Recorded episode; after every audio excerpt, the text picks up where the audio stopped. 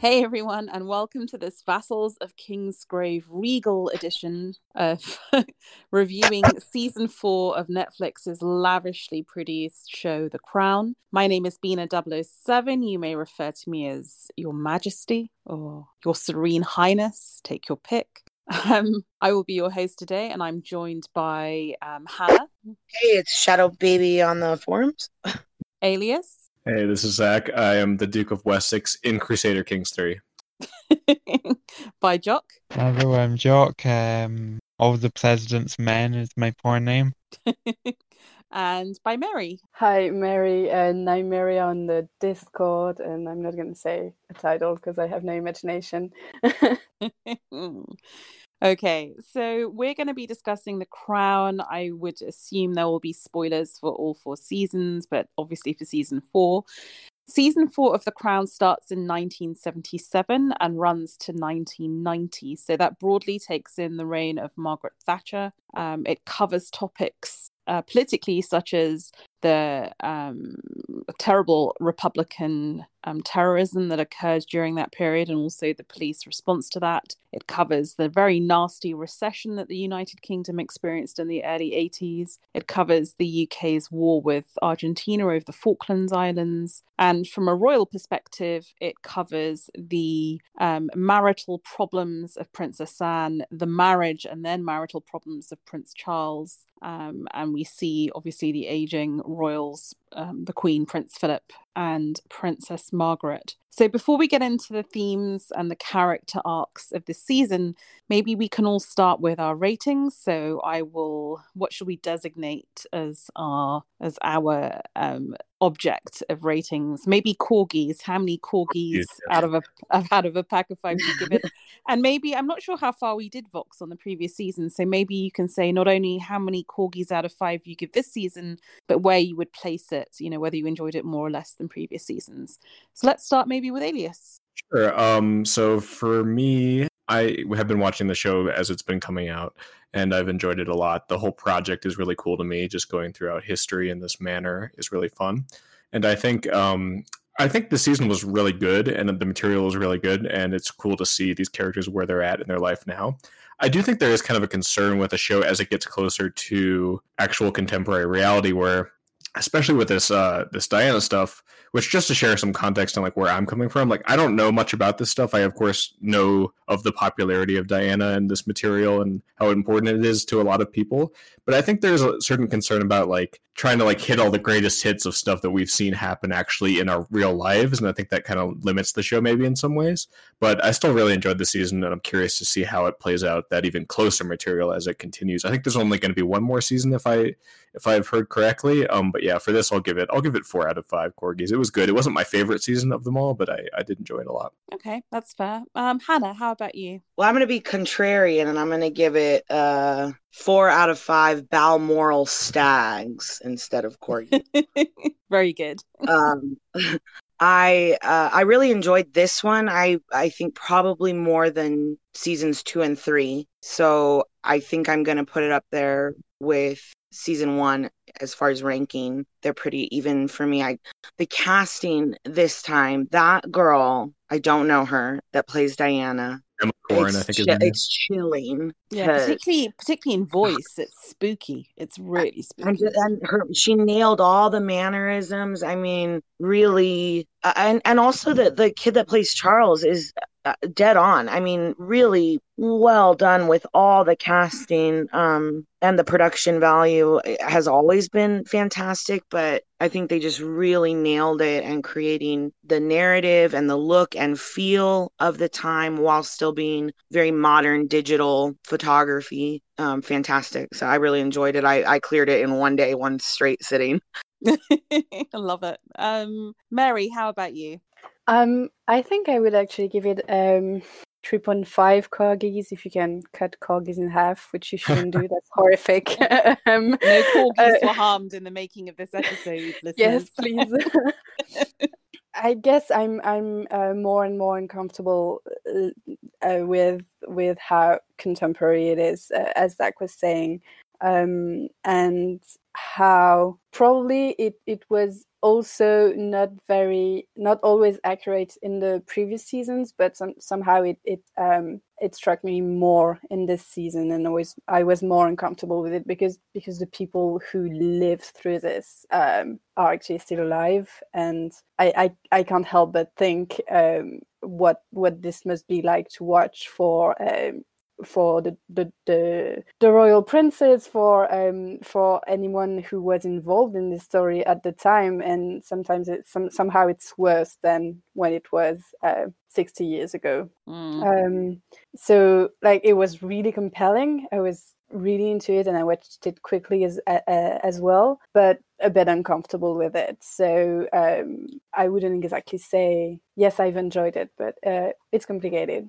So in in the whole series i guess i preferred the the first seasons just because it was a bit more historic and a bit less about relationships basically. It, it was still but I guess there were also more historically related uh, episodes, and we haven't had an, a lot of those uh, in this season. I mean, there's the Falklands War, and there's things with Thatcher, but it's it's not exactly the same uh, as the historical events that were in the previous seasons. Yeah, I agree with that. I think this is more soap opera because it it has that relationship at the at the foreground, the the Charles Diana relationship. Even the Queen actually isn't necessarily yeah. in the foreground of the season, so it is less about the history. Um, Jock, over to you. Yeah, I'd probably give it about maybe four out of five stags again. Um, I think it's uh, pretty much all what Millie said. Like I was mostly watching it for historical stuff, and I'm not as big into the inclusion of um, the more relationship side of things. Mm. Um, have... that, that that said, like all the acting was fantastic and productions were all brilliant, and it's very pretty. Like uh, especially the woman who played Diana, and also Gillian Anderson Mm. and Thatcher was pretty great. Yeah, it has. To, I think it's one of the most beautifully put together shows on TV, and I, I don't know what the budget is per episode, but especially with Diana, all her iconic outfits, recreating them, um, quite quite phenomenal. Um, I think I'm with all of you actually. I think uh, you know I'd rate it incredibly highly. I think it was gripping. I watched it in a day and a half. Probably would have binged it all the way through, but my husband would have left me. I'm not being a monarchist. I really enjoyed it. um, to me, in a sense, it's ghoulish because this is the first season that is my life. Hmm. So, Right. you know, I was in primary school during the royal wedding and we had to make, I mean, very happily, you know, we did little, you know, celebratory stuff for it. And I remember sitting watching both that royal wedding very avidly and also the wedding of Prince Andrew later in that decade. Um, the British people, quite sadly, have been subjected to the psychodrama of Charles and Diana's marriage. So every twist and turn played out in the tabloids. Uh, You know, I feel that a lot of those iconic shots and the interviews, which I'm sure we'll get in the next season, are things we almost know by heart, right? Even that famous panorama interview. So it was very spooky seeing it, but it's also familiar because I feel that Peter Morgan, who is the showrunner on on The Crown, has trod this ground before. He did a, a play called The Audience, which was about the Queen and her prime ministers. So that a lot of the Thatcher dialogue with the Queen comes from that. Those of us who um, have seen his film um, that's basically set in the period after Diana's death will notice a lot of similarity with the stalking at Balmoral and some of the scenes there. So, like I'd seen parts of it before. And I did find it okay. It's people that are alive, people that will be king, presumably. The next season has to go to Diana's death, right? I mean, there's not much left otherwise. So, what's going on with Princess Anne and Princes Edward and Andrew? And how they dealt with Andrew, given how controversial he is now. And then the other what's one his I name? thought, yeah. Then I thought the other sort of more minor topic, but still a very interesting one, was um, what was going on with Princess Margaret, the Queen Mother. Um, so, do you want to do the minor royals first? Should we do? Should we do the lesser, the lesser children, the non-inheriting children first? Sounds good. Um, so we get Princess Anne, who, as we all know, is Prince Philip's favourite, um, an Olympic equestrian married to another Olympic equestrian and wondering whether that's going to be problematic. And evidently, in a rather unhappy marriage, which isn't essayed very much, we have Prince Andrew, who by this point is in the armed forces and apparently loving it, a bit of a show off. Um, not yet getting married, dating Koo Stark, who's a soft porn actress and it's intimated that he's the Queen's favourite. And then we get Prince Edward, who describes an absolutely horrific bullying childhood um, in school, and all three of them with rather distant relationships to her Madge. Um, any takes on on on this trio of apparently what's the word that Prince Philip uses? They're all lost. The children are all lost. Well, Charles I, is lost. I feel he like always has been, but these three are lost too. What do you think? I, I feel like the Queen having to like schedule time, which is like schedule time with my children and give me a dossier on like what they're like. Like just sort of says it all. Uh, the briefing note, yeah, that's. I mean, because you have the latitude to actually have a do-over as a parent, but seems to have spent really no much more, not much more time with them than the first two. Yeah, with um, Anne, I think she's actually one of the most fun characters in the show. Like, just because, unlike a lot of the characters that are embroiled in the drama, she just kind of is standing away from it. So you just appreciate her snarkiness and just seemingly being more level-headed as she's presented. So she's a she's a great character both in this season and the one before it. But for um Andrew and Edward, like we only see them for like five minutes, it feels like. And I think they're just they seem terrible, like from how they're presented. They just don't seem like appealing people and they seem like they're internalizing a lot of the bad things that happen to them in their life and they're gonna take it out on other people, which just I don't know, it's not very great. Yeah, but, so, but there's a, a, cold hard cynicism to Edward that I found surprising in insofar as he said, "Oh yes, I'll get into Cambridge University because why wouldn't I? I'm, I'm a prince." You know, I found that rather galling. Remember, I... our family is no different than anyone else. I like Anne. Uh, first of all, again, just a stunning portrayal. When you watch like side by side of her, it's remarkable. Mm, the similarity, very good you know. Um, but I love her as a character. I, I, you know, I um them being the Lessers, you know, and again, I grew up in the era of um Sarah Ferguson, eh, you know, the Yorks divorcing and the the Wales is divorcing, and then Diana's death. So I don't I don't know much about any of them personally, Edward and but uh, the way she's portrayed in the show, she just seems like even though she straight of the crown as everyone else in her family, she's still the most like sober, very shrewd, sure of herself, and if she had only been for, born first, yeah, you know what I mean? Like, and and if, if succession could work that way, she would be much more. She just seems like she's got, you know, the the chin for it. Um, and oh, I really like her. I, I think a lot glad... of I think a lot of British monarchists would agree with you. They'd much rather have Anne. Yeah, um, I was glad that they didn't completely because I was curious: are they going to just sidestep Andrew and you know yeah. cancel him totally? So I was a little still like creeped out. Um, just the whole thing right now is really creepy. but I was glad they didn't try to just cancel and rewrite history and um, were bold enough to just this is this is what happened then. We're not talking about what's happening now. Um, but I and I don't think they, they really him painted him. I, like, and that's the thing is, I don't think they painted him though as this like future creep necessarily. I don't, you know what I mean. I think it was a a brief but more or less, I guess, fair depiction. Um, but again, I I don't really know him. I do I think, think that it was sorry. wrong when at the end they said that he was her favorite because I thought she would come around to the conclusion I came around. Your favorite child is the monarchy. Your favorite yes. child is England.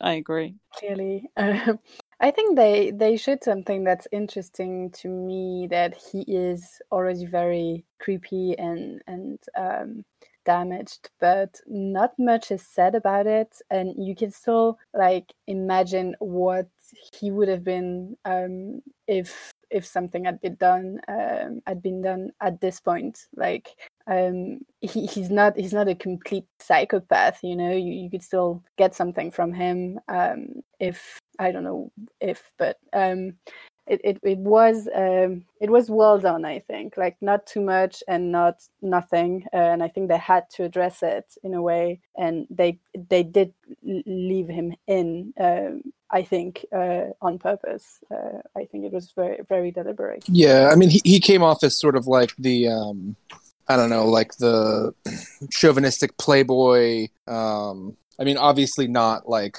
great man of character sort of sort of ideals, but like didn't necessarily come across as you know the, the things that we're we're seeing now. So yeah, and funnily enough, um, I actually knew uh, Princess Anne, uh, Princess Anne's daughter, because uh, oh. I'm a well, not new, but knew of her because I'm a I'm a I'm a horse rider as well. I did uh, horse riding competitions and stuff, and um, and I've watched. It's one of the sports, the few sports I watch actually.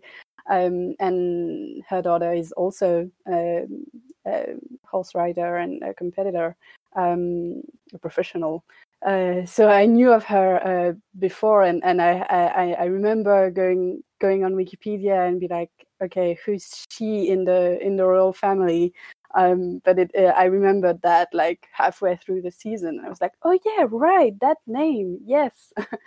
so this was a, the nice. I I'm with you all. I love Anne the best, probably, uh, but also because of that, I, I love uh, I love that. And she's very popular her. too. So Zara Tindall yeah. is also very popular because she always seems very, you know, very good fun, and she's married a rugby player. They seem very happy. It does rather feel like Princess Anne's children, although the son is now divorced, but very amicably, and they co-parent very well. And it just feels like her two children are, are very well adjusted, and I think that probably speaks to Princess Anne. I'm not sure she would have raised them particularly warmly, but certainly they seem a lot more well adjusted. Yeah. Um, and she's, I think it's fair to say that people in England hold her very fondly. Um, there's a lot more respect toward her than many other of the royal family because she works so hard and she does a lot of the rather unglamorous day in day out um, royal duties. So um, I think Princess Anne, I think we'd all agree would be would have been a nice heir to the Queen, but it was not to be. I do wonder though how how much in real life and indeed in the show she's the better adjusted of the three lesser children because she did at least have the love of Prince Philip. You know, he that bit where they're you know she's putting on her coat at Balmoral to go out and he's like you know, don't give up on your Olympic career just to appease a, a guy who's, you know, not your equal. I found that quite touching. So she at least had that, I think. I was also surprised by the Queen um, saying that that Andrew was her favorite because she seems like she Anne is the only one she wants to actually spend time with in the show. like she doesn't seem to want to ever actually interact with any of her other kids unless on an, an actual formal occasion. But Anne, she actually does stuff with. I think it comes from the fact that Anne um, at least when when she divorces her uh, husband, she is kind of part of the household, right? So when she sees uh, her sister and her mother, uh, often you have Anne with them, uh, and I think it's more circumstantial than really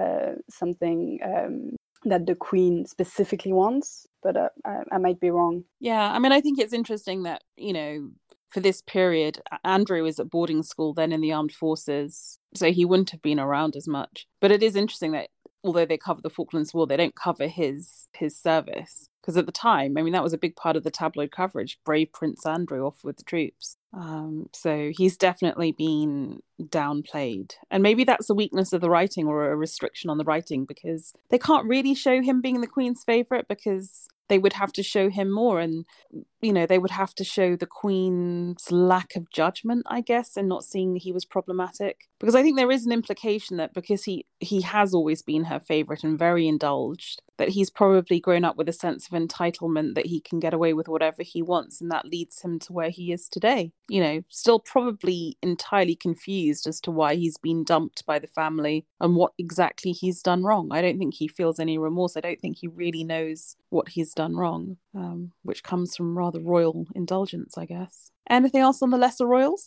Is this the obligatory point where we, we ask if uh, if if Charles can just be skipped? He could just step aside on this one. he, he, can step aside, um, but I don't maybe, think he will. He's maybe he, he, he's like, it'll be my ten years as king. Like, okay, dude, just come on. I think I think it's I think the Queen's going to cling on and on and just hopefully. Yeah. yeah. Charles. He's going to I've it. Coronated at I 90. say it again.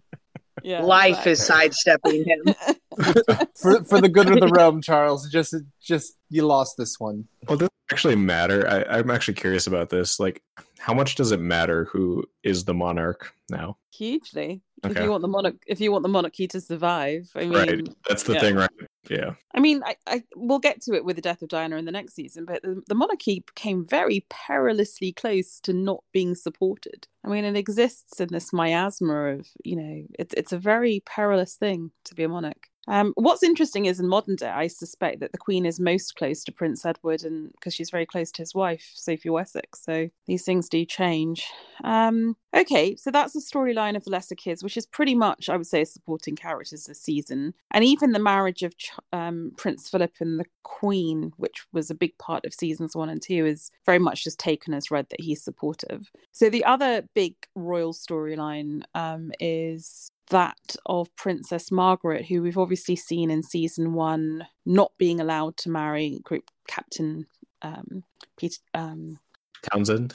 Townsend. And then we've seen her make in season two the disastrous marriage, the utter cunt of a husband that she married, Tony Armstrong Jones, who just treated her abominably. And then I guess in season three, she just goes off the rails with drink and drugs. And um, I guess we see her meet Roddy Llewellyn last season or this season. But effectively, she's she's just older and alone. And they've portrayed her in this season as being very sad, very lonely, perhaps the only one who truly understands the predicament that Charles, Camilla, and Diana are in. So, from that perspective, rather sympathetically. Um, and she has an episode wherein she discovers that she has some cousins on her maternal side who are very harshly put in a I guess, a residential care home for people with severe mental disability, and that they were locked out of sight because if there was seen as being hereditary disease, it could have damaged the claim to the throne of her sister, her and her sister. So she gets an episode where she's seen as having incredibly progressive views as regards people who have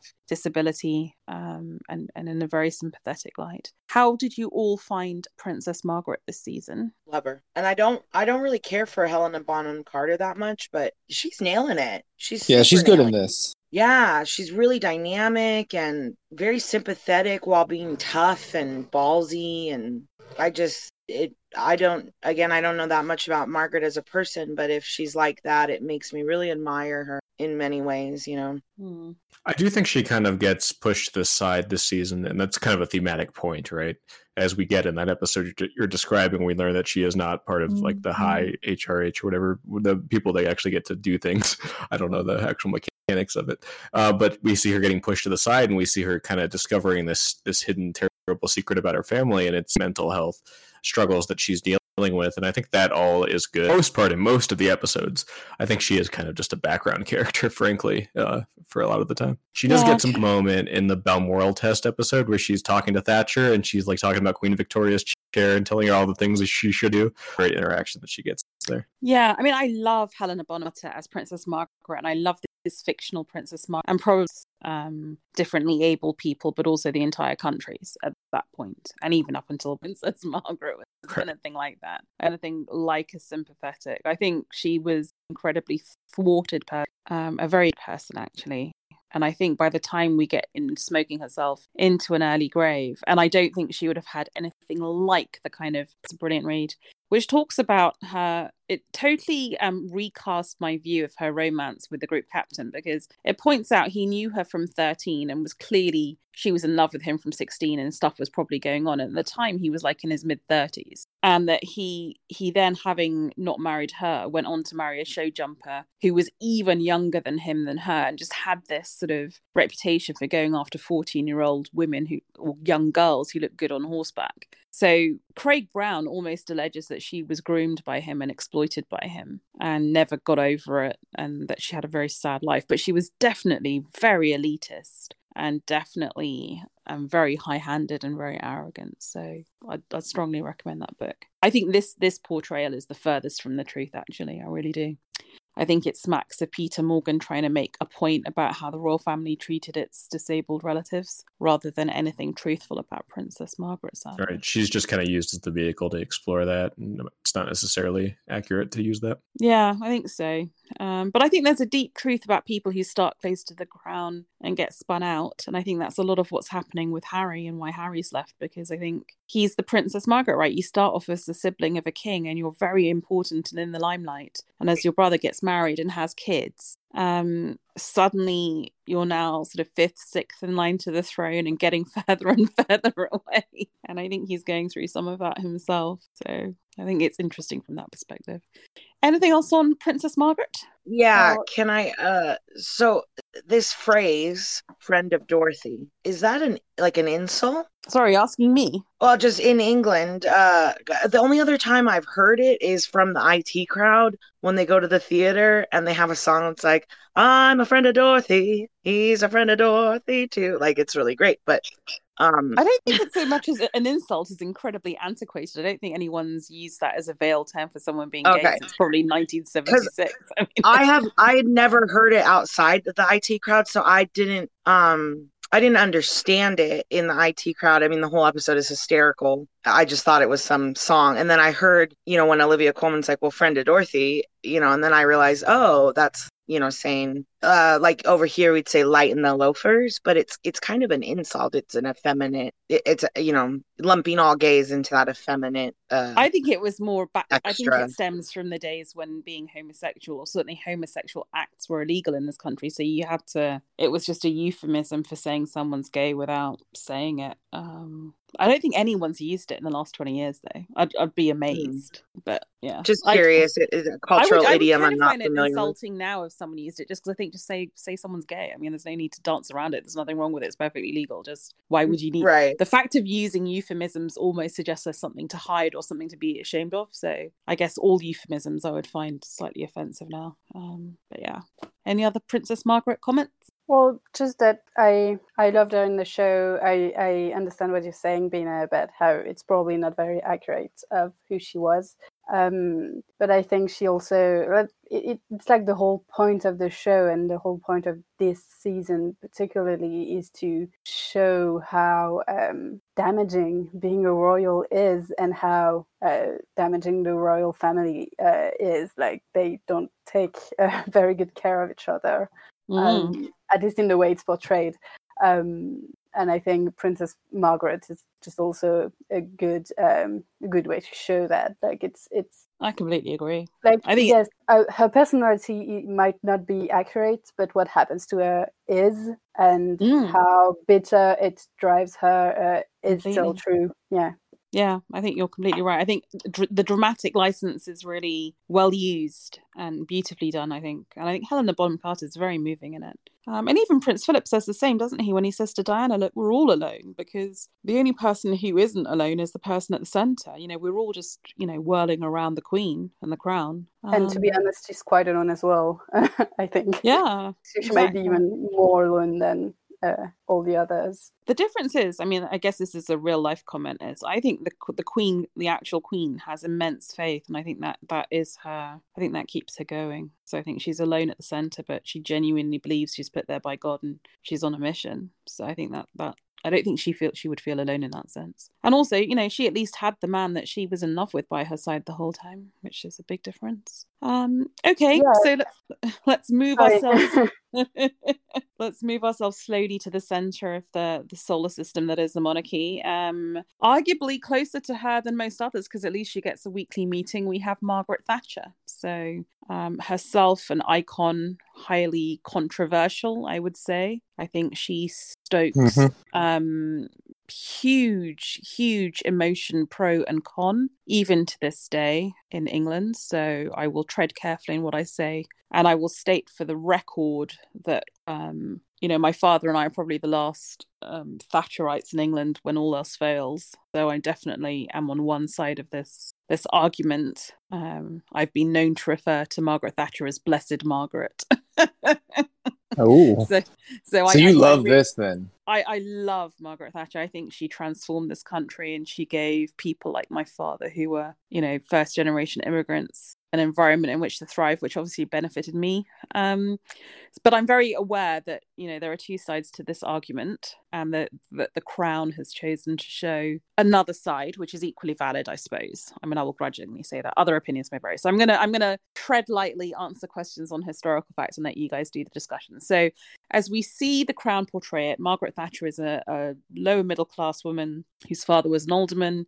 She has scraped herself up to be the first female prime minister. Um, Um, she is fighting um, against her own party, which is full of very aristocratic, um, misogynistic men. She's fighting against a country that in the 1970s, as we've seen in the previous season, was riven by oil shocks, was in penury, went to the IMF for a bailout, so we were effectively bankrupt. And she wants to transform the country, and she wants to do so by sheer hard work, apparently. And she's incredibly, at the start of the season, in awe of the monarchy. She's a monarchist, she believes in the monarchy, but um, as she gets a closer look, is maybe appalled by what she sees, and vice versa. I think Ma- uh, the Queen, per the Crown's reading, is appalled by what she perceives to be a lack of feeling that Margaret Thatcher is pursuing policies that make her very hated and are very divisive, and that she doesn't like that. So that's probably a summary of how that arc goes. And by the end of the decade, we see Margaret Thatcher ousted from power by her cabinet. Um, and I will leave my thoughts of that to the end of the program because I find it So almost painful to discuss. I've never forgiven those. did did she really get the medal from the Queen? Like when when she? yes, uh, she did. yeah. she did. She did. Interesting. And she I- was I will made say, ba- like- she was made a baroness as well. So most people, when they Oh, I didn't retire as that. prime ministers, Baroness Thatcher, she died. So anyway, what do you all make of Margaret Thatcher and the Queen, and what in particular do you make of Gillian Anderson's portrayal, and also of Dennis Thatcher, her husband? 'Cause That's that's that's quite a funny one as well. Um, but anyway, yeah. I, do you I make feel of like um like it, it the whole season opens up with being like oh I don't, two women leading the countries know what we need. And that's like kind of the tone. Um it's very much uh confrontational. It seems like it paints her as someone who never really had any support although I know that's not true she obviously had a hard time but she made it work forced her way in so you know gotta Yeah, I think that that is an interesting point. I think the show sort of skips over the moment where her popular support seems to rise, which is with the the Falklands War. Like it doesn't really. I mean, it kind of shows it, but it doesn't really demonstrate that shift in like a holistic way, at least among some people. So yeah, it was kind of hard to track how she was being perceived by the the the pop, and we don't really get to see that in general in this show because we rarely get to insight into actual human people that aren't part of the uh, royal family. But yeah, it was really hard to tell like what the public perception of her was in the context of the show. Yeah, I mean, you know, you wouldn't get from the show that she won the biggest landslide victory in British electoral history since World War II in the election after the Falklands War. She was hugely popular after the victory in the Falklands War, hugely popular. And it was her moment of triumph, right? Because she was, you know, running around on the world stage with Ronald Reagan and Mikhail Gorbachev and, you know, achieved many great things. I mean, what, what I think, if, if I were to defend Peter Morgan, I would say this isn't a show about Thatcher, right? So he Yeah. only he only needs to show her in reference to the crown so he chooses not to show that stuff i think gillian anderson's portrayal is really good but i think she shows thatcher almost too weary and too hoarse from the start. I don't I i think you don't get the you- don't get the Mm. youthful energy. You know like the first time she goes to balmoral actually thatcher was younger and and bound, had much more energy and spoke differently spoke in a much higher pitch tone. And the anderson that you get Mhm. is very good for the broken thatcher who's been stabbed in the back by her cabinet. She's perfect for that. But i think it starts off too weary It's so Um, deeply memeable, like the the 10 second curtsy and the Your Majesty. It's like so slow and deliberate. Uh, this is like really unpopular opinion. Everyone's been guffawing over Gillian Anderson's portrayal here, and I don't get me wrong, I love Gillian Anderson. She, uh, no offense, but her natural Gillian Anderson's natural speaking voice is actually a lot more close to Margaret Thatcher i agree just than this voice she put on. And No, she no, needed to chew be that taken scenery, down chew like it. ten notches. It's it a was big just it was so distracting to me the whole time. It was like so forced and i don't know why she was allowed to continue to do that because margaret thatcher does have like this deeper you know slightly raspy voice but like you said when she she doesn't speak slowly you know and and it's it's Gillian Anderson tried to like lower her voice and in order to do that couldn't ke- keep her breath to Mm. pace her dialogue And also, Margaret Thatcher didn't do that. She she was specifically told when she was deeply unpopular and had no authority in the run up to the Falklands War. She was advised you need to lower your voice and speak more like a man. When men hear you, they hear a screeching housewife. I do think they play her with a lot of um like internalized misogyny. Like that's a very that's a note they hit really hard. Did, did you think that was accurate to to the time? Like that, that was appropriate to make that such an emphasis? Yeah, I think so. I mean, I don't think Margaret Thatcher would have ever sat with the Queen and say, "No, I'm not going to have women in my cabinet. They're incompetent." I I just think Margaret Thatcher came from that era of women, and perhaps I'm one of them, where you just think, "Well, just get on with it and do it." Like I don't need to deliberately pick half my cabinet as women. If there's competent women, I'll select them. So was she an internalized misogynist? Probably. We probably all are from that era. Would she have articulated it in that way? I really seriously doubt it. But she didn't have a lot of women in her cabinet. Then again, no one else did. I mean, did Ronald Reagan have a lot of women in his cabinet? No. There weren't a lot of women MPs to select from. So, you know, it's a charge that's thrown against her, but I'm not entirely sure what she could have done about it, to be honest. She inspired a lot of women to enter politics, both um, to be like her and to be against her. And so you get this marvelous crop of women starting to come into British politics in the early 1990s. And I think that's very much her legacy. But I would say that, wouldn't I? Because I think she's amazing. so I'm not going to weigh in on what I feel like politically with any of this, but as far as the show goes, I will say I think they did a great job with juxtaposing the Falklands War and the guy that breaks into Buckingham. And, uh, you know, th- this is an era that um, many people often refer to, you know, the Thatcher years. We survived the Thatcher years. In the TV show Shameless, Frank Gallagher is often like blame wants to blame everything on Margaret Thatcher as this lower class person. So we have this person who's maybe a little unstable, not, you know, not getting answers that he wants, deeply affected by economic turndown and t- they juxtapose that with this victory parade.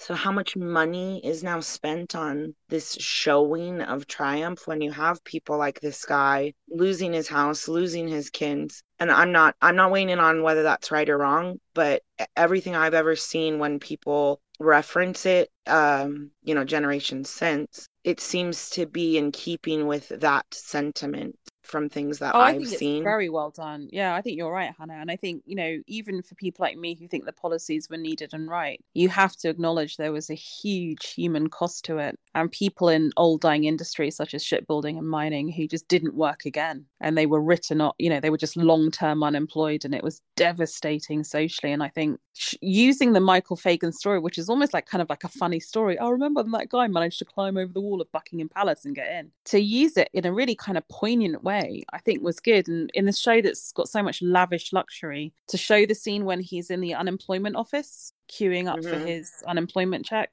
I, especially in a time of pandemic, right, when lots of people have been laid off and are in that circumstance right now, I thought was really right and clever and well done. Similarly, if you think about the two sets of people that Margaret Thatcher went to war on, right, the Argentinians aren't even in the top two. The, the first one is the unions, hence the recession and, and the unemployment story. But the, the second was um, the IRA. So to show republicanism and the terrorism and the death of Lord Mountbatten again, you can argue whether she was right or wrong in the tactics she used because she was incredibly hard line. Um, I think she was right, evidently, but to show the the wages of that, I think was very mm. right because it was a huge. Yeah, growing up, even as a young kid, it was a hugely divisive time to be in this country. It was really, really unpleasant. It was horrific. It makes the post GFC look like nothing, and I think it's right. See, see I didn't know about any of this, like really, as far as uh, you know, British history, like the that kind of just that period of unrest there and especially with you know unemployment. And I mean, I didn't know about the assassination. I was extremely surprised when the uh, when the oh, boat oh, really? blew up. Yes. I had to immediately go to Google. Like, did this actually happen? What's happening? Gosh, I yeah. I was just sort of like waiting for it, like before it dragged on a bit, like waiting up for the assassination.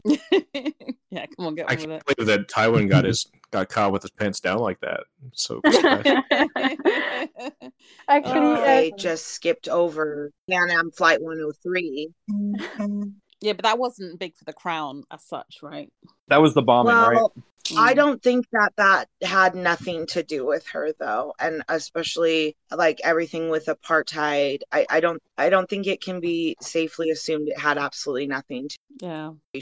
I mean, in a way, the that, you IRA know- terrorism mm-hmm. story is kind of a weird one because evidently the IRA never actually went after the Queen because even they recognised that would have been a step too far and would have lost them all their political capital. It might have been interesting to explore that more. That you can go for Dickie Mountbatten, you can go for Margaret Thatcher because they had a go on her in Brighton and nearly came very close to succeeding, but you can't have a go at the Queen. Um, like uh, again i'm i'm in this mostly for the historical events so i was kind of disappointed that there was no follow-up on that um in the next Mm. uh, episodes uh, it's i don't think it's mentioned really but it's also because of how uh, big the jumps are between the episodes but um, I actually I have the bad habit of googling uh, people uh, while I'm watching, so I was googling uh, Lord Mountbatten again when I um, during the episode, uh, the first one, and and then I got to the line where that said um,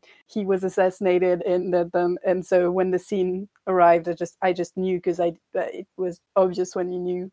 Um, I was a bit disappointed with myself. about um, Prince Margaret's like chain smoking right when that episode started with her coughing. Yeah. it was like weirdly, weirdly aligned with that. exactly.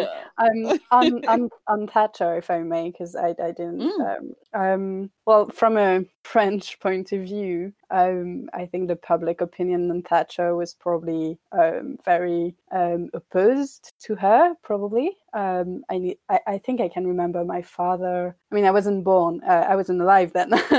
But uh, I can remember my father years later, later when, when I was a kid, um, still like commenting on her or just um, comparing her to, to, to someone else on, on the far uh, right here and, and being like that's not that's not good um, so i'm very much a socialist i'm very much of the opinion that the state should uh, help its less Oh, fortunate hate uh, her. You'd hate citizens her.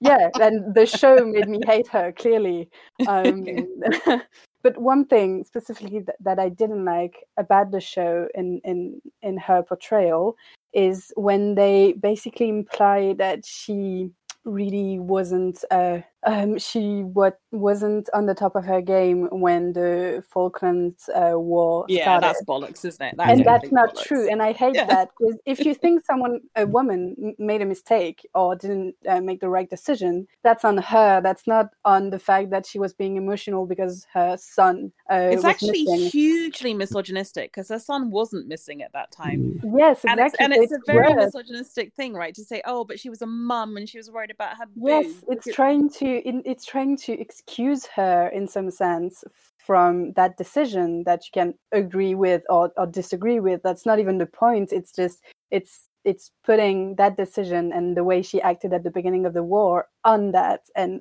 that's not even true. Like it would be it will also it would already be disturbing if it was true but it's not it's not. So i really didn't like that uh, specific part. Um, i get that they wanted to portray uh, to to depict both events but i think it was very wrong to um, to show the one as the consequence of, of the other Yeah, no, I completely agree. Yeah. I completely agree. Yeah, um, also um, with the pageant, uh, um, the Highland Games, when she um, started the acting with her cabinet shuffles, like, say what you want about Thatcher, um, everything she did was deliberate.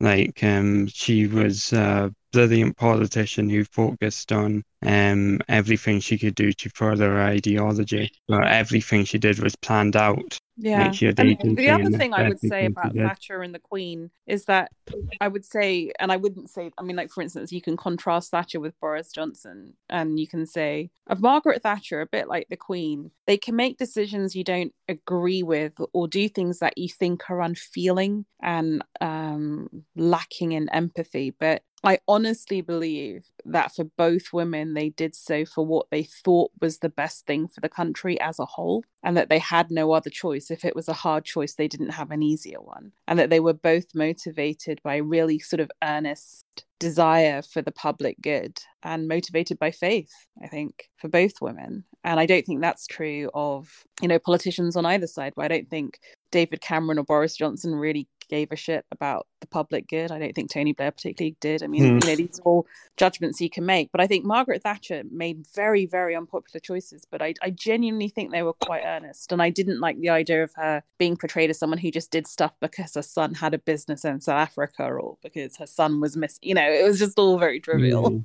Did um did it really happen with um like the Queen like leaking a story, or is that like sort of like they people allege that's maybe what happened? Like, was there a story at the time that was like the Queen's upset with Thatcher? Like, Not really, no, not that I remember. But you know, I mean, it was the whole issue of apartheid in South Africa and whether we should boycott them. And in particular, I don't know if you guys remember the story of Zola Budd, who was a South African runner who wanted to race in the LA Olympics, um, and whether she should race for us as a country. That I mean, it was hugely controversial. Um, I remember being incredibly aware of this as like a seven, eight year old in school because none of us were going to buy, we weren't going to buy South African fruit. I mean, it was it was a huge thing. It was like the Black Lives Matter of our time, and yeah, it was a huge issue. But I don't remember the Queen in particular leaking. I mean, my impression of the Queen is she's always been very careful to hide her feelings. I think she wasn't a fan of Margaret Thatcher, but I think she wasn't a fan of Margaret Thatcher because Margaret Thatcher was clearly a social climber and put on airs. I mean, Margaret Thatcher got very grand by the end of her prime ministership,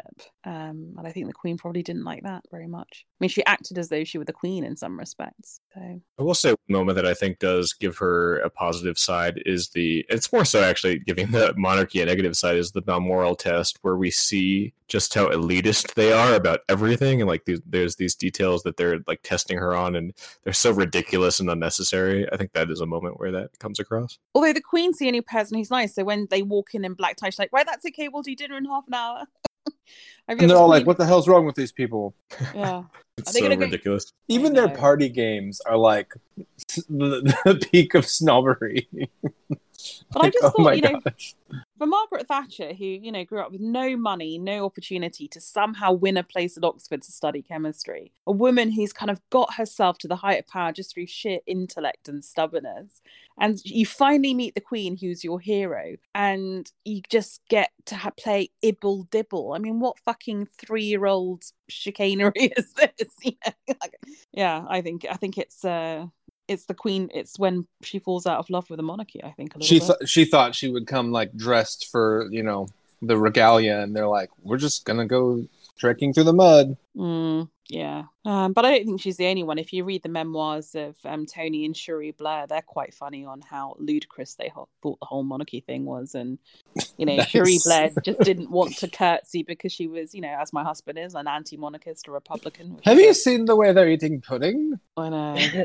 That all just very particular um, scene though or like when she's at balmoral i think does do a good job of showing how so even when you're like in and invited in um with rule can't get it right you know? She's first she's over not that they're you know the queen does adjust you know? Okay well we'll do dinner later go ahead and change and tries not to make her feel shitty about it but um just the awkwardness of you know you, you just can't do it right. Y- unless you've been trained yourself Mm. And yet Diana passes the test and still fails the marriage, right? Segue. segue, segue alert. Let's talk about Camilla. Let's talk about Charles, and let's talk about Diana. Maybe should we do them one one by one? So let's talk about Camilla first. What did you all think about Camilla Parker Bowles, um, the future Queen of England, no less? Um, thoughts, feelings? Is she really going to be queen, or is that going to be her title? Or I, I thought wouldn't. I thought something said she could never Mm, actually be queen, but I don't No, know. I mean technically she'll be Queen. It's just they'll Uh, call like- her Consort call or her- something. yeah, they'll call her like Mm. you know Duchess of whatever. But she she will be Queen. I mean, she'll have all the No, she won't be like the Queen. princess instead of the queen, or you'll you'll have to curtsy, motherfuckers. I mean, Yes, but you won't have. It, I it- remember think reading something when like um it might have been when Harry got married or, or the other one, but like something about like oh yeah, like she'll never actually have the title. Like it was just I, you know it was just some blurb. I don't know yeah, anything only about because any of that. she so. will forego it out of you know embarrassment, right? But I mean, she could have it. I mean, she's entitled to it. I, I think I Well- think I read that since she she had been divorced. Uh, Well, so's the king. yes, so's Charles. uh, but yeah, a hundred years ago they would have been like, so you're just gonna have to give everything up. And Yeah, now I'm- we're kind I'm of like, pretty well- sure that I read something, but uh, it doesn't really matter anyway. Um, what do we think about her? What do you think Um, about It's her? all neither here nor about- there because what do the queen think about the dinner when, is gonna when she takes Diana them. out and basically flaunts the fact that she's got a nickname Jeez. for Charles and she knows all his habits. Rough stuff right there.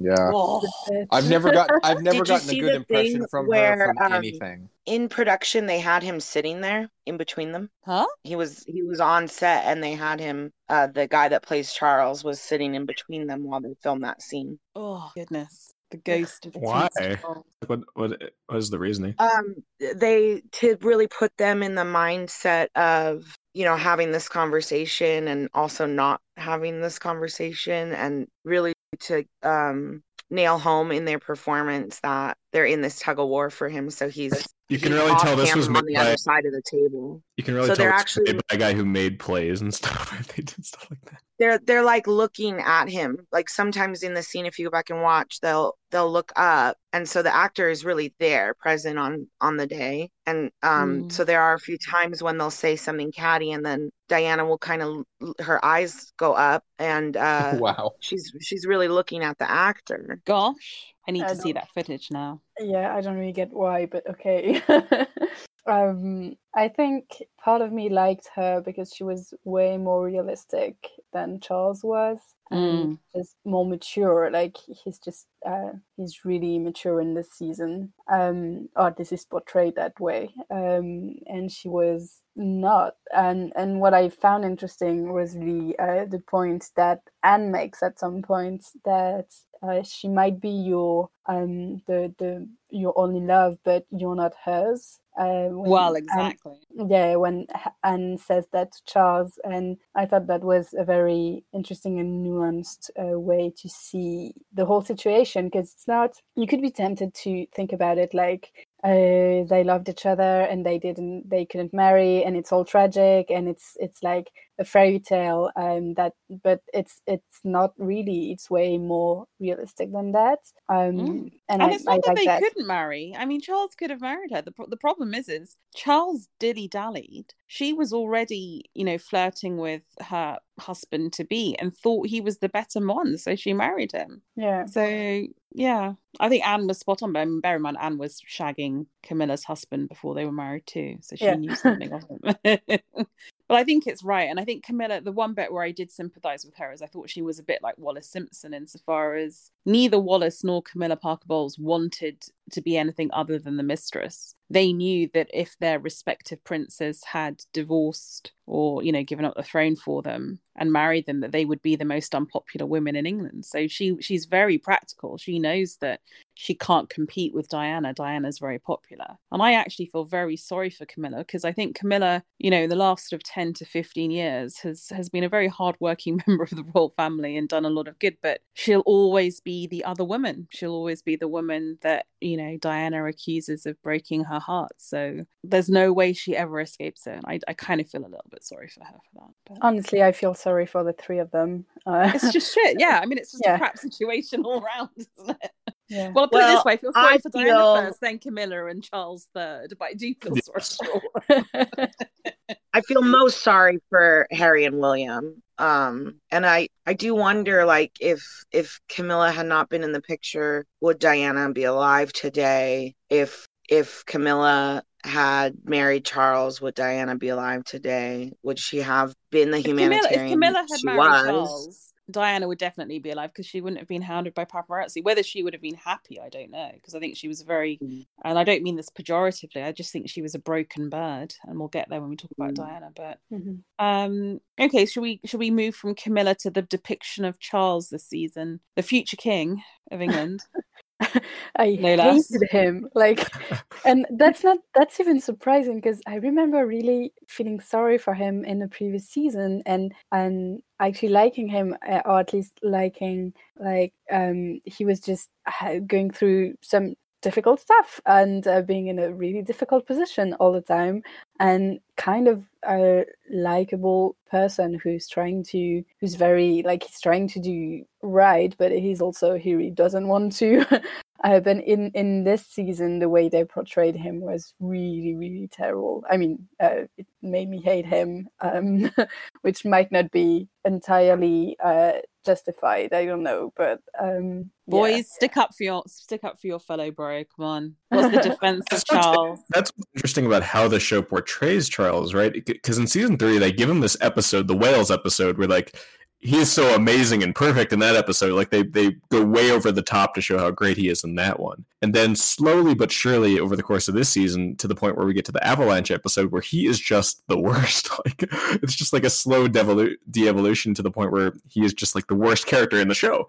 So it's interesting how they gave him like that huge highlight back in season 3 and then just kind of chipped away at it over time till where we are now. I wonder if they'll raise him back up again in season 4 with the death of Diana. Whether that you know in the same way that he's been rehabilitated in British public opinion since then. We shall see. Um the, the, the devil's advocate case for Charles is we have seen him in The Crown be abandoned by his mum for foreign tours, be sent to a school, Gordonstoun, which is horrific, with a father who clearly think expresses very openly that he thinks is a total fucking waste of space. Um, he is a man desperately in search for love. And I think when he first meets the shy Diana, maybe, and she's sympathetic with him at the polo when Dickie Mountbatten's died or been murdered, um, he probably thinks, yes, this is the woman who can provide me with love. And I think as much as he's reluctant to go ahead with the wedding, there is a, there is the potential chance for success. And I do wonder if Diana had been less young and pretty and charismatic and less taken by the crowds, whether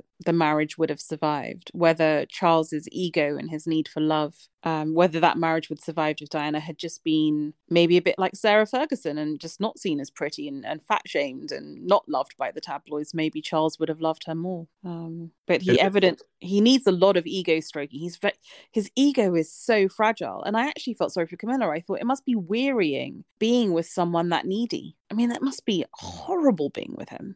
He's, he's absolutely terrible, and that's the key theme, right? Is that feeling of jealousy that he has, and it mm. is. I mean, I can to some extent, like I can understand at least being stunned by the sheer overwhelming popularity that Diana had, like like having to reckon with that as someone who's been given everything in your entire life um to some extent and like having to see like this person become like an icon and totally overshadow you i can see how that would eat away at you to some extent but he is just awful and he, he has no good impulses about it at all. Especially as a man of that generation who's been raised to think you are the one, you're going to be the crown. So he's seen his mummy her, whole life just be the center of everything. And he thinks every pain I've endured, every bullying moment I've endured, every hurt will be made whole when I am the center of the world. And he thinks, fuck, even when I inherit, it's Diana who's going to be at the center and I'm going to be like Prince Philip on the periphery. I mean, that must be quite a psychological shock. I'm not sure. Think it's easy to judge it, but who of us would would survive that? I think it takes a lot, right? It takes a lot to stand two paces behind your wife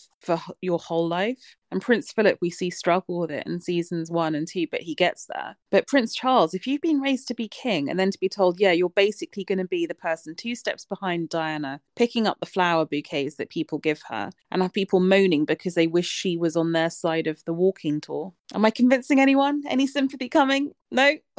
Oh, I'm definitely sympathetic, and I definitely understand where he comes from. It's just, um, I think the way the the show portrays him as really the one who broke Diana, and like at least in in the way they show it, he's very unfair to her. Like she, at least for part of it, she's trying to to love him and to to uh, give him what he what he needs, and he's like, nope, you're overshadowing me, and he's all paranoid and stuff. So I do sympathize uh, and I, I, understand, but uh, just grow up uh, as well. It's just the yeah, way grow up. I think. I think yeah, he's forty by the end of the season. Like you'd think he'd be a little yeah. more mature about this. Exactly, and the way I don't know if that's even even um, a tiny bit accurate, but the way you see him um, scheme like being like okay the first thing she does i'm divorcing her and and basically doing everything he can uh, so that this can happen um that's that's really just not not a high point. No No, he's not nice. And actually, the, the bit that really shocked me was more I was saying to my mum that, you know, Diana just felt so alone. Like, where was her mum? Where was her dad? Like, the one thing about Kate Middleton when she married William is she had this, like, very close mum and dad and brothers and sisters. And at least she had support. And I feel, even for Meghan Markle, I feel she didn't have that support. Like, she just had her mum. Like, I think if you marry into the royals, you really need a secure home base to kind of prop you up. And, you know, Diana just has basically this grandma who instructs her in etiquette is very critical and is on the side of the royals, not on Diana's side. She has no one to turn to. Like the mum's fucked off, the dad's a horror show. I mean, she she is a broken bird from a very nasty family with no sense of love there. And you know, the, the the royal courtier says to the queen, "Don't you want to instruct her and help her? She's going to be the next queen." And the queen's like, "No, I can't be bothered. Let her granny do it." And it's so mean. I just think she's so alone. I really felt sorry for her as a young girl. Um, the way uh, the queen treats her is really awful too. I'm not really like, what is going on there? Like, why does she feel that way about her? Just shut up and get on with it. I think that was the attitude in that area, Yeah. right? It You know, is. the It does queen- reflect though what Hannah was saying earlier. I think this notion that like she just doesn't have time for her family in the way she does for the people. Like that. That is really her true love. Is not anyone in her family Yeah. necessarily. Yeah, I mean, in a way, she's more sympathetic to the guy who breaks into her bedroom. Yeah, way more. Yeah, really. But the bit when Diana just clings to though- her as mummy and clings around her neck, and the queen is obviously aghast. And you That's just true. think, even if the marriage itself wasn't successful, like the Indian, in, in a ruthless way, wouldn't the queen have wanted to give Diana a hug, or just so that the boys, the future king, is raised in a settled environment? but Um, she's just just doesn't not make any like that. I think I think the queen. Um, it's funny because I don't have a, a whole lot of sympathy for people that you don't have maybe every. for the the wealthy. I mean, typically, if you're, let's say, you're in the one percent or whatever, you have means. It means you have freedom. I mean, you may you may be miserable still, and you may not be happy. That whatever, but you have freedom. You have choice. You don't have someone telling you where to go and when to do it and how to look. Um, most of those people. I mean, you know, you, you have a public image to keep. You know, if you're a you know an, an actor or a billionaire or whatever. But for the most part, you can be eccentric. You can be weird. You can do whatever you want. Um, but not in the monarchy. So she's probably though like you know Philip wasn't happy. Philip, you know, Philip was a royal in his own right. Had it not been for World War II, you know, um, he's, but you know, like he sucked it up and made his peace with it and learned his role. So she's probably looking I at almost Anna think a thinking, generational thing. Yeah. I think it's a generational Yeah. thing. I think that wartime generation who went through World War Two, and even if you were queen, that was really petrifying and you worked hard and you didn't eat. And I see it in my, my Philip, my husband Philip's father, who who was a child during World War Two and grew up through rationing.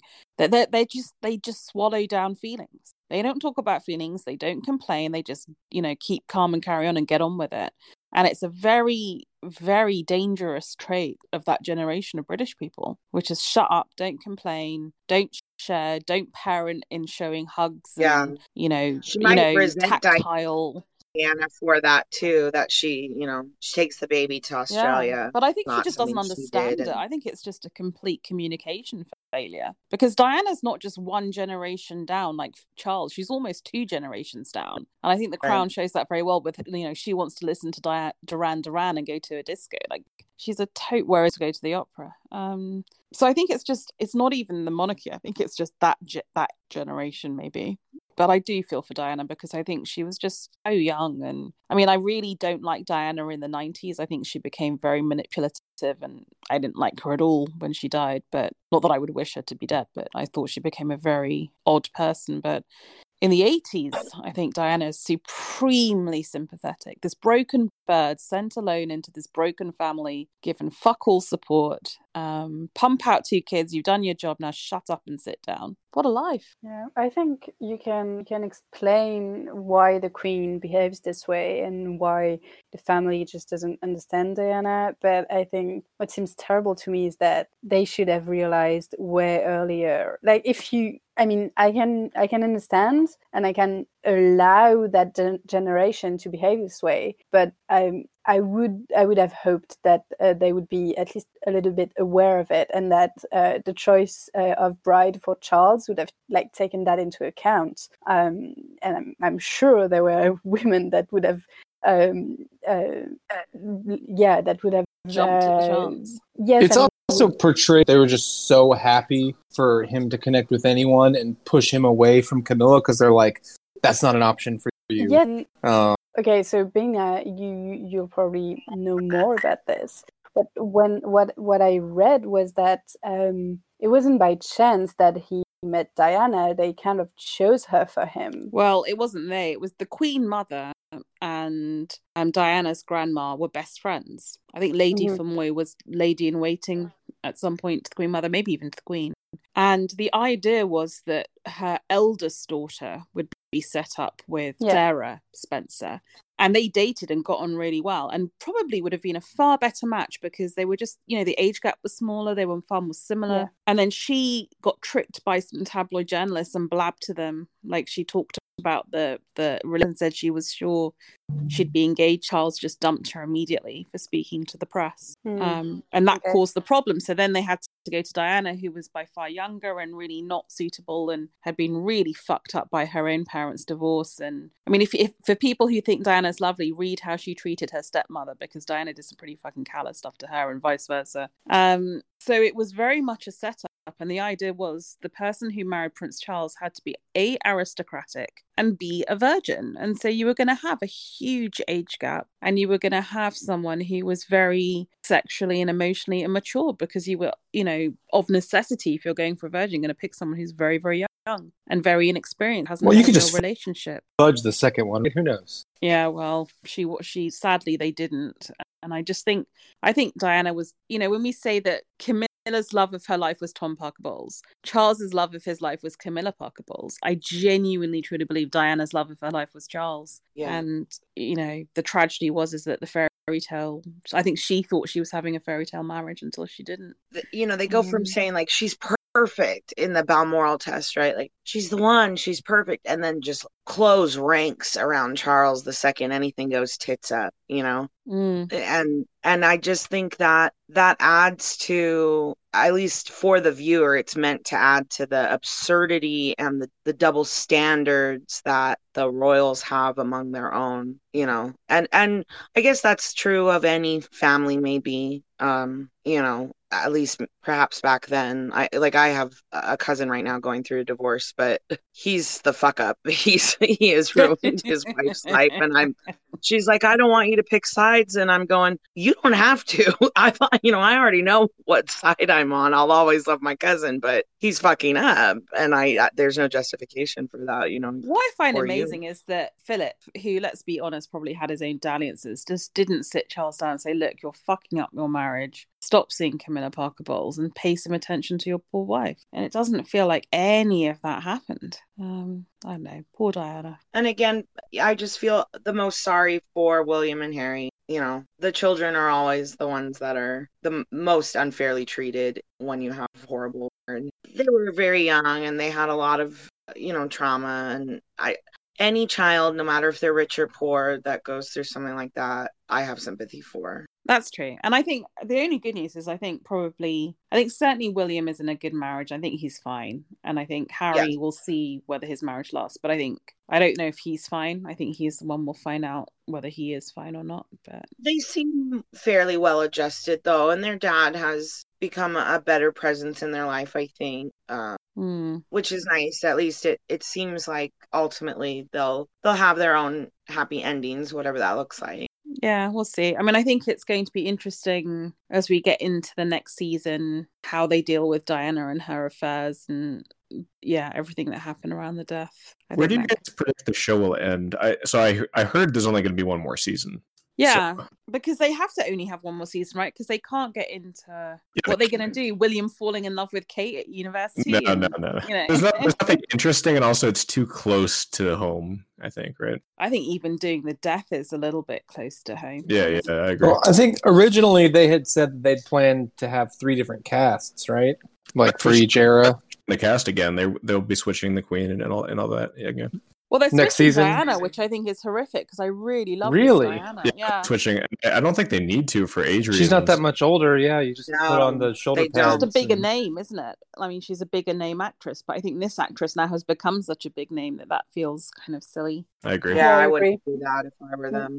I think my guess is they'll take it right up to where the movie The Queen sort of begins. So they'll Oh, so go to with- before the death. Okay. Yeah, I think I think they might take it right up to that line. Um, you know, the the Yorks maybe would be a big part of it. Um, Margaret passing maybe. Well, she lived beyond that, didn't she? Yeah, no, she because she was the one who hated the fact that Diana got a state funeral. She stood on precedent. She wasn't. She wasn't the nice person of the crown. She absolutely was livid that Diana got a state funeral because she was not an HRH when she died. So I She was guess maybe there'll be more of the same with the triangle, Camilla, Charles, Diana, and more of the IRA stuff.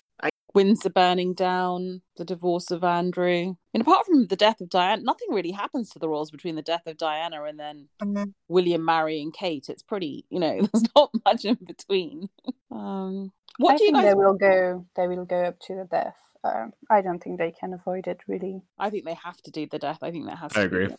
Yeah. So they're going to leave Charles looking at his absolute worst. One of the things that I learnt in reading this um, autobiography, autobiography, biography of Princess Margaret is that they talk in depth about the funeral arrangements of Diana and Hannah. The one thing I really agree with you is I have such sympathy for William and Harry being forced to walk the funeral cortege Oh, geez, yeah. and they really didn't want to. And the only reason they did is because Charles was so afraid that if he walked it, he would get booed and things thrown at him. so Oh, he thought if he walked that's it with his children, that the Yeah. crowd wouldn't do that. And I thought you're using your fucking children as a human shield. Well, and I'm so I'm the same age as Harry and pretty close in age to William. So I think I I've grown up. I feel like I've grown up with them. You know what I mean? And so I, Mm. I I tend to have a little more sympathy to them because I do remember um the night that Diana died and that news breaking and being upset. And then and then I remember watching the funeral live on TV and looking at these boys particularly Harry's the exact same age as I am. I think he's a couple months my senior. And um just you know really uh feeling you know if that were my mom God, what a and just my, yeah, my heart absolutely. going out to him Ro- royal or not royal that's a horrific thing to experience at such a young age uh, uh, and so suddenly it's not like she had an illness where they could sort of prepare and say goodbye just I think William and Really Harry tragic. had, because of that, huge amounts of goodwill from the British public. And I think William kind of retains it to this day. I think Harry, basically, in a course of 18 months, has just pissed it away to nothing, which is very, very sad. Um, but let's see what happens with him. Anyone want to say anything about any particular actors, actresses, any other aspect of the crown that we haven't yet discussed? I was gonna say Tobias Menzies is a treasure. Olivia Colman can do no wrong in my eyes. Like she's just Mm. amazing. I love her. Yeah, I was going to mention Tobias Menzies as Philip. I think he's just he really nails that role. he's phenomenal as Philip. Actually, one of the things I really was sad about is in real life, Philip remained quite close to Diana, like after the Balmoral test or for whatever reason. Like he was quite fond of her. And I think maybe Philip just got on better with girl daughters, maybe. Like he got on well with Anne. And there's all this correspondence, some of which, very little of which has been published, where he would write her letters. Like she would write to him almost like a grandpa asking for advice on the marriage. And he would write back and say, I know Charles can be a bit difficult and it's really weird being married to, you know, a monarch or a future monarch, but this is what I would try and do. And even after the divorce, he really tried to be encouraging and, and kind of take her under his wing a little bit. And it, it was a shame to me that we didn't see more of them after that Balmoral episode because I thought as actors, they were very sweet together. I get the moment at the end, but yeah. Yeah. Yes, but same, I agree. And I think overall, I was just a bit disappointed to not see Philip more, basically, because we really don't have much uh, from him in the whole season. His relationship with um, the Queen is basically like done uh, in a way that they just don't talk about it anymore. Uh, it seems both stable and almost uh, just almost indifferent. I not Mm. really, but well,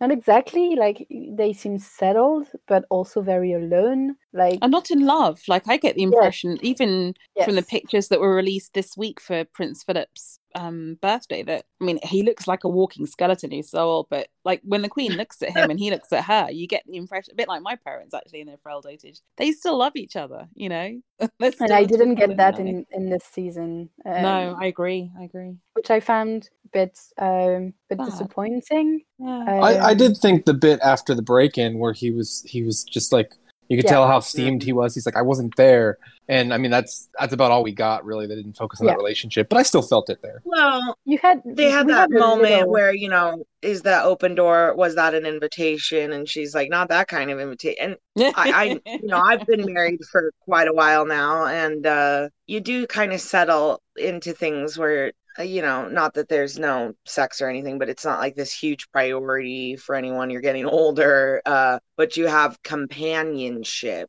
Yeah. and I do think yeah. they did a good job at portraying that element to the relationship and bringing it forward again to juxtapose it to to the past seasons. I think. I guess I Yeah. think there wasn't enough companionship. Like I would have wanted Yes. a bit more. I thought there And was when- a decent amount for me. Like there's some, there's just enough. mo- The problem is they don't get a lot of focus in this season in general. But I thought the moments they had together were all really good in that in that respect. Yeah, but they're few and far between. I agree. Yeah, and uh, that I guess that they're just a victim of the fact that the focus, for the first time ever in the Crown, the Queen is not the focus of the season.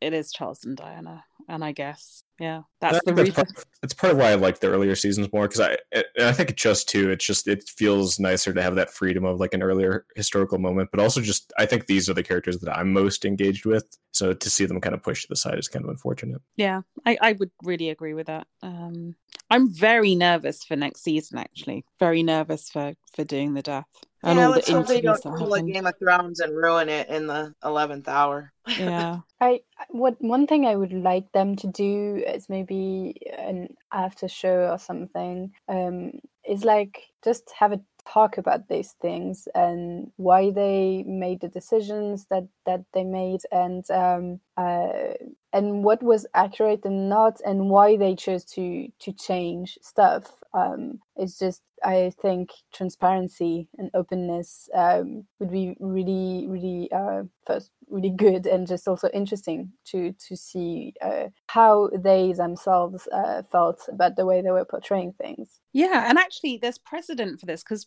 there's a, a f- well, it's not a French drama, but it's a drama, or maybe it's a French produced drama about Versailles, but it has it's in English with English actors. But what was Yeah. really interesting about that is because obviously when it was shown in England, the people producing it probably were aware that British historical education is so kind of focused on Britain. We know a lot about British history, but we have a terrible understanding of of other people's history, which is a problem. But anyway, so what they would do is every so the nine o'clock on the Sunday night prestige slot, they would show the hour episode of Versailles, and then they would have an hour long program with you know really preeminent um, historians discussing what was true and what wasn't true and what really happened and showing famous artworks and architecture and giving it context which i used to love because yeah. you'd get all the kind of the cheap thrills of the bonking and the adultery and you know versailles and then you'd get you'd really learn something. Yeah. And they could they could so clearly do that with a crown. Netflix has so much money. They could clearly do like a companion documentary series that after you know that they would Yeah, dump with that and say season uh, one let's let's talk about the ira in the 80s or whatever you know. Exactly.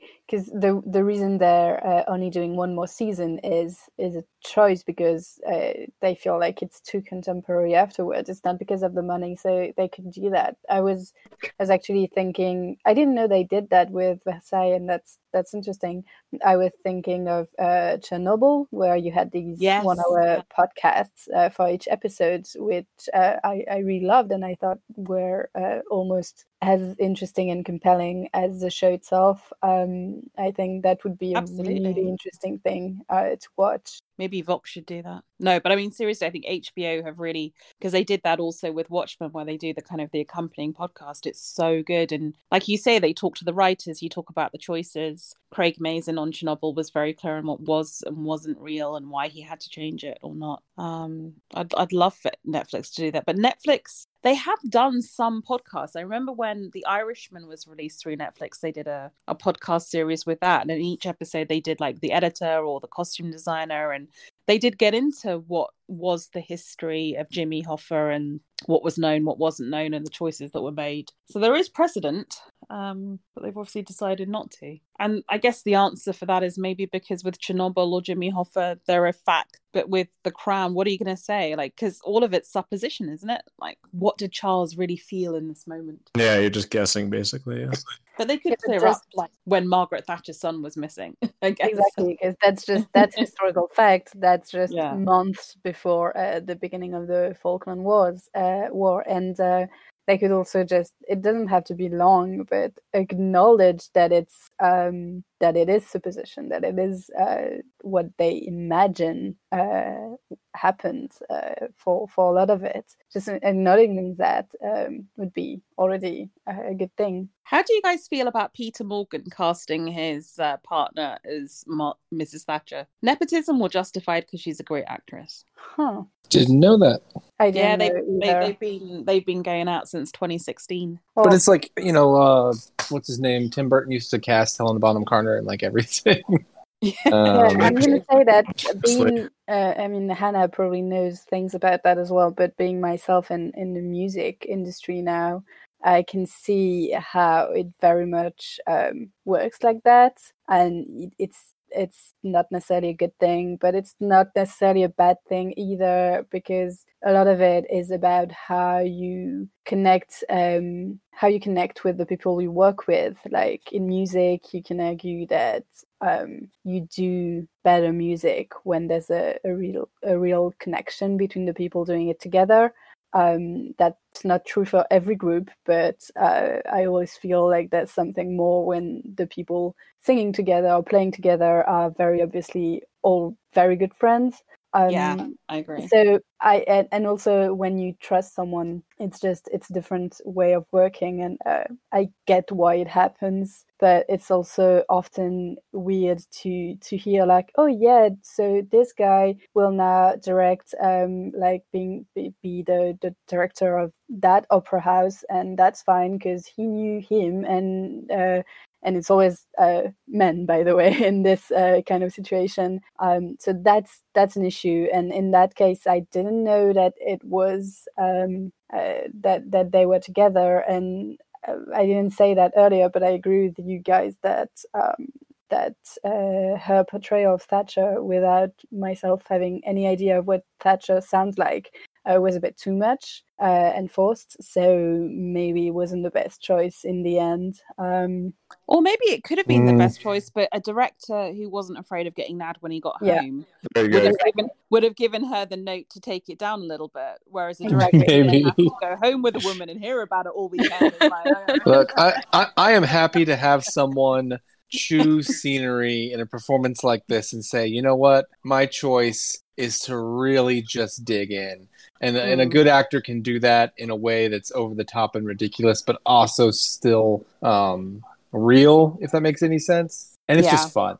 I, Yeah. That's the thing for me. It was just really fun. Like my favorite, some of my favorite moments of the show were just like Thatcher just chewing the scene so hard. I mean, I loved it. I mean, honestly, like even though like some people have said it's a very like you know, I think um Kevin was saying that he thought it was quite a left wing portrayal and very unflattering to her, which I agree with. But the nostalgia was so big. I mean, my dad and I were like WhatsApp each other saying we're getting high off the fumes of seeing Blessed Margaret on screen again. Am I the only one that kind of thought. Thatcher came out okay in all this? Like, I mean, like they had they, they had moments. Like I said, they, they didn't really show her having any support, and and but I don't know. It, it, they also kind of like you know she was the Iron Lady. She was um I don't know. It seemed like they they made her a very admirable character for the show.